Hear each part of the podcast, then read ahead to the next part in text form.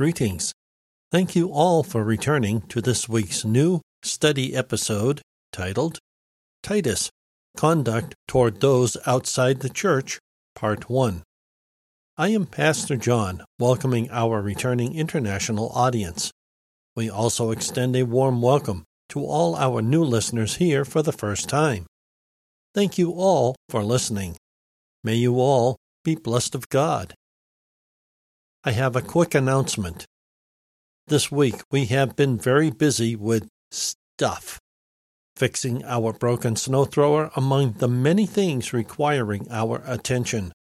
The warm weather has enabled us to do things we have not been able to do because of extreme cold weather. The polar vortex dipped over most of the United States, putting us on a path to get every storm as snow.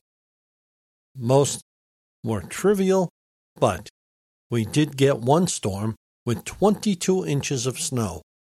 Then we got storm after storm with two or more inches of snow until the recent rain in the last storm.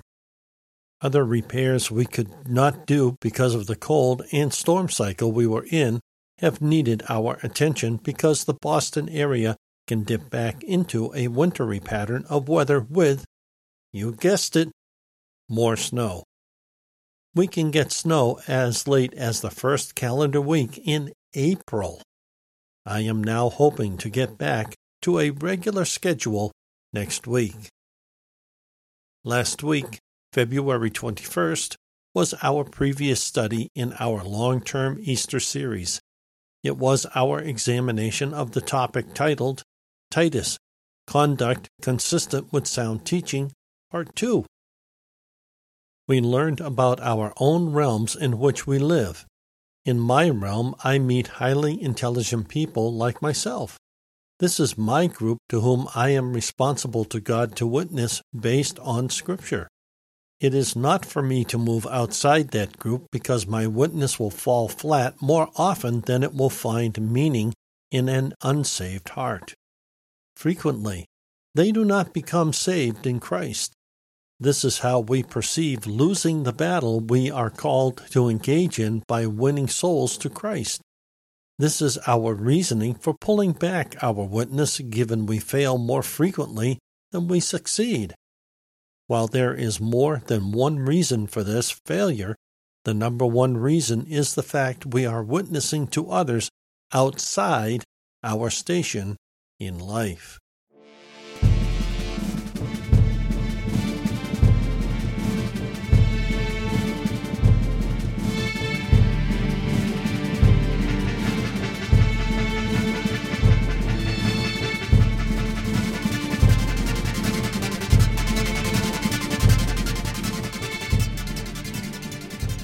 We continue our look at the book of Titus. Who knew there was any scripture that relates to conduct toward others who are unsaved? Generally, in America, these are those, as in our title here, who are outside the church. However, today, it is important to note that even solid Christian brothers and sisters are now also outside the church. Hence, this podcast for the unchurched, saved or not. In Scripture, we read, Remind them to be subject to rulers and authorities, to be obedient, to be ready for every good work. They must not slander anyone, but be peaceable, gentle, showing complete courtesy to all people. For we too were once foolish, disobedient, misled, enslaved to various passions and desires, spending our lives in evil and envy, hating and hating one another. But when the kindness of Christ, God our Savior, and His love for mankind appeared, He saved us not by works of righteousness that we have done, but on the basis of His mercy, through the washing of the new birth and the renewing of the Holy Spirit, whom He poured out on us in full measure through Jesus Christ our Savior. And so, since we have been justified by His grace, we become heirs with the confident expectation of eternal life. From Titus chapter 3, verses 1 through 7. This week, we want to look at the first three verses as this chapter opens strong. Commentary on verse 1 reads Put them in mind, as they are in danger of forgetting their duty, though knowing it the opposition of Christianity to heathenism and the natural disposition to rebellion of the Jews under the Roman Empire, of whom many lived in Crete, might lead many to forget practically what was a recognized Christian principle in theory submission to the powers that be. Diodorus Siculus mentions the tendency of the Cretans to riotous insubordination.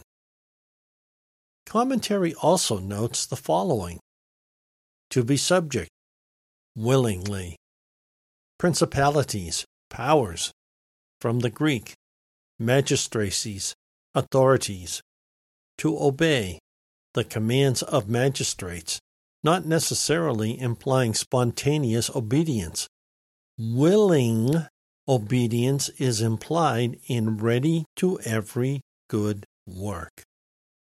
From Robert Jamieson, A.R. Fausset, and David Brown Commentary, Critical and Explanatory on the Whole Bible, 1871. Are you ready and willing to at least attempt doing every good work? Are you willing to follow requests from your pastor, teachers, or other leaders to serve in a good work? Do you possess the willing obedience necessary to hear the need for a good work from a leader and do it as requested? Do you forget things, even though you know them well, thus not losing possession of them in your mind while being non compliant in them because of forgetfulness? Spiritual privileges do not make void or weaken but confirm civil duties. Mere good words and good meanings are not enough without good works. They were not to be quarrelsome, but to show meekness on all occasions, not toward friends only, but to all men, though with wisdom. And let this text teach us how wrong it is for a Christian to be churlish to the worst, weakest, and most abject. The servants of sin have many masters. Their lusts hurry them different ways. Pride commands one thing, covetousness another. Thus they are hateful, deserving to be hated. It is the misery of sinners that they hate one another, and it is the duty and happiness of saints to love one another. From Matthew Henry's Concise Commentary on the Whole Bible, Public Domain. Churlish is a word you may not be familiar with. It means, in this case, difficult to work with, intractable. The sentence in commentary thus reads, And let this text teach us how wrong it is for a Christian to be difficult to work with, intractable to the worst, weakest, and most abject. Far too many times in American churches, this is a very appropriate definition of the actions of Christians towards others, whether they are saved or not. It bodes very badly in the minds of the unsaved when Christians act this way toward others. Furthermore, does that Matthew Henry commentary passage provide answers to the previous four questions? It really does, with some explanation as well. Notice the strong first sentence Spiritual privileges do not make void or weaken, but confirm civil duties. Now, notice the sentence in this commentary passage we also read. Mere good words and good meanings are not enough without good works. Mere good words that are really empty, void of substance and duty, as well as good meaning or good intent, are truly empty without the support they have when coupled with actual good works. A simple example is saying we will pray for somebody while we are in their presence and not doing it later as we said we would. If we were really intent on doing such a good work, why not do it now instead of later, if at all? Then, commentary told us this they were not to be quarrelsome, but to show meekness on all occasions, not toward friends only, but to all men, though with wisdom. Notice, we are instructed to not be quarrelsome and to show meekness on all occasions, not just to friends, but to all men. Then, this caveat following a comma, though with wisdom. What sounded quite definite is now made conditional by the comma and then the comment, though with wisdom. To get a better understanding of what commentary is speaking of, let us look at a companion verse in James chapter 3 verse 13. It reads, Who is wise and knowing among you? Let him show his works by his good behavior in meekness of wisdom. What can this possibly mean? Commentary gives us some help in this regard. It reads These verses show the difference between men's pretending to be wise and their being really so. He who thinks well or he who talks well is not wise in the sense of the Scripture if he does not live and act well. True wisdom may be known by the meekness of the Spirit and temper. Those who live in malice, envy, and contention live in confusion and are liable to be provoked and hurried to any evil work. Such wisdom comes not down from above, but springs up from earthly principles, acts on earthly motives, and is intent on serving earthly purposes. Those who are lifted up with such wisdom, described by the Apostle James, is near to the Christian love, described by Apostle Paul. And both are so described that every man may fully prove the reality of his attainments in them. It has no disguise or deceit. It cannot fall in with those managements the world counts wise, which are crafty and guileful, but it is sincere and open and steady and uniform and consistent with itself. May the purity, peace, gentleness, teachableness, and mercy shown in all our actions and the fruits of righteousness abounding in our lives prove that God has bestowed upon us this excellent gift. From Matthew Henry's Concise Commentary on the Whole Bible, Public Domain. While relevant to our study here, Matthew Henry comments on all the ending verses here in James chapter 3 verses 13 through 18. Notice the two sentences that open this commentary passage. These verses show the difference between men's pretending to be wise and their being really so. He who thinks well or he who talks well is not wise in the sense of the Scripture if he does not live and act well. With respect to those two commentary sentences, where are you? Are you pretending to be wise, or are you really wise? Are you seemingly really wise by doing just enough good works that you can point to as proof you are what you say? That is not good either. I have heard many people over my life, mostly in the workplace and in church, present wise sounding statements, but refuse anyone who questions those statements to gain further understanding. Suddenly, they become closed to any questioning. If reasonably kind, they tell you to go look it up yourself. Keep in mind also, they will not tell you where or how, only to simply look it up yourself. Have you ever met someone like that in your life?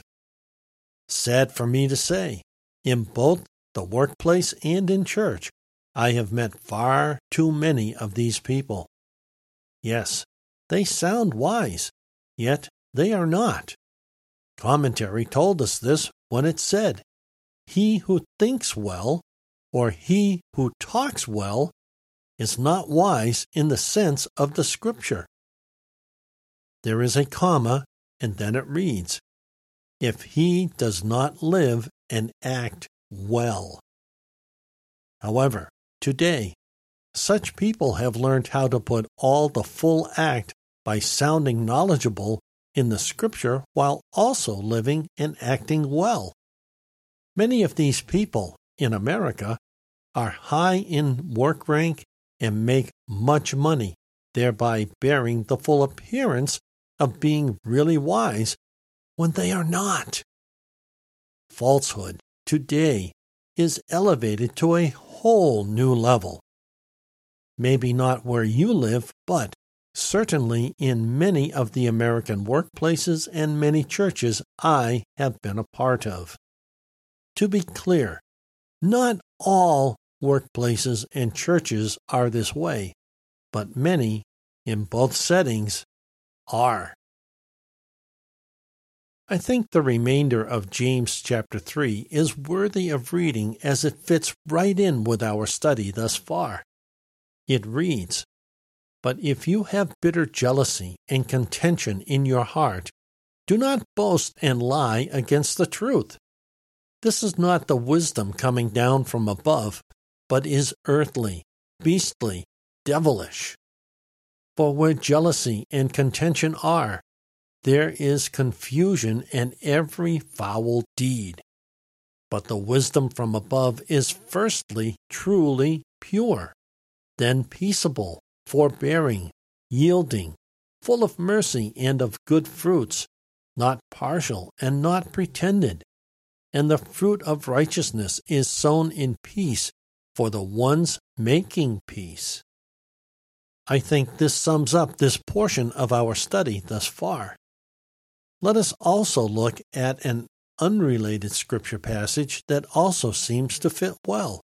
It reads, for the flesh has desires that are opposed to the spirit, and the spirit has desires that are opposed to the flesh.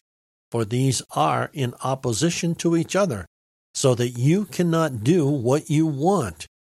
But if you are led by the Spirit, you are not under the law.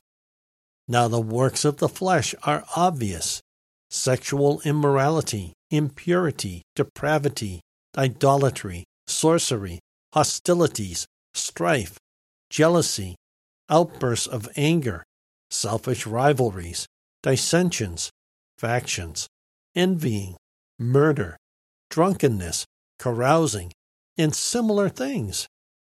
I am warning you, as I had warned you before. Those who practice such things will not inherit the kingdom of God.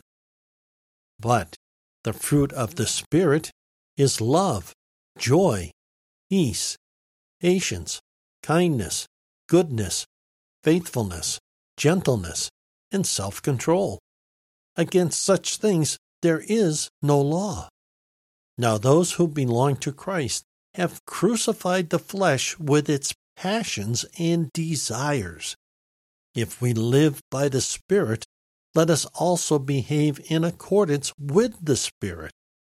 Let us not become conceited, provoking one another, being jealous of one another. From Galatians chapter 5, verses 17 through 26. Commentary on verse 17, I think, says it all. It reads simply The Holy Spirit and all that is right in Christians oppose the indulgence of sinful desires. Hence, a warfare in the soul, and thus they do not the good they otherwise would and wish they desire to do. Commentary on verse 18 also reads Not under the law, as a covenant of works, but are delivered from this condemning power. No one is delivered from the condemning power of the law or overcomes the corruptions of his heart except under the influence of the Holy Spirit. Both these commentary passages are from Family Bible Notes from the Nazarene Users Group. Did you notice how this works? Commentary said, for clarity, no one is delivered from the condemning power of the law or overcomes the corruptions of his heart except under the influence of the Holy Spirit. How do we obtain the influence of the Holy Spirit? We need to be saved in Jesus Christ. It may seem overly simplistic. It seems that it cannot be that simple given what we get out of this being saved by Jesus. Yet, it really is that simple and easy. If you want to learn more, simply click the link associated with the title, How to Be Saved, at the bottom of our show notes on any site we are found on. Next week, we will look at part two of this examination of Titus chapter 3. Remember, this year we are doing a more in depth Easter study to promote spiritual growth. Titus, we believe, gives us what is a good study for this purpose in this leading time to Easter.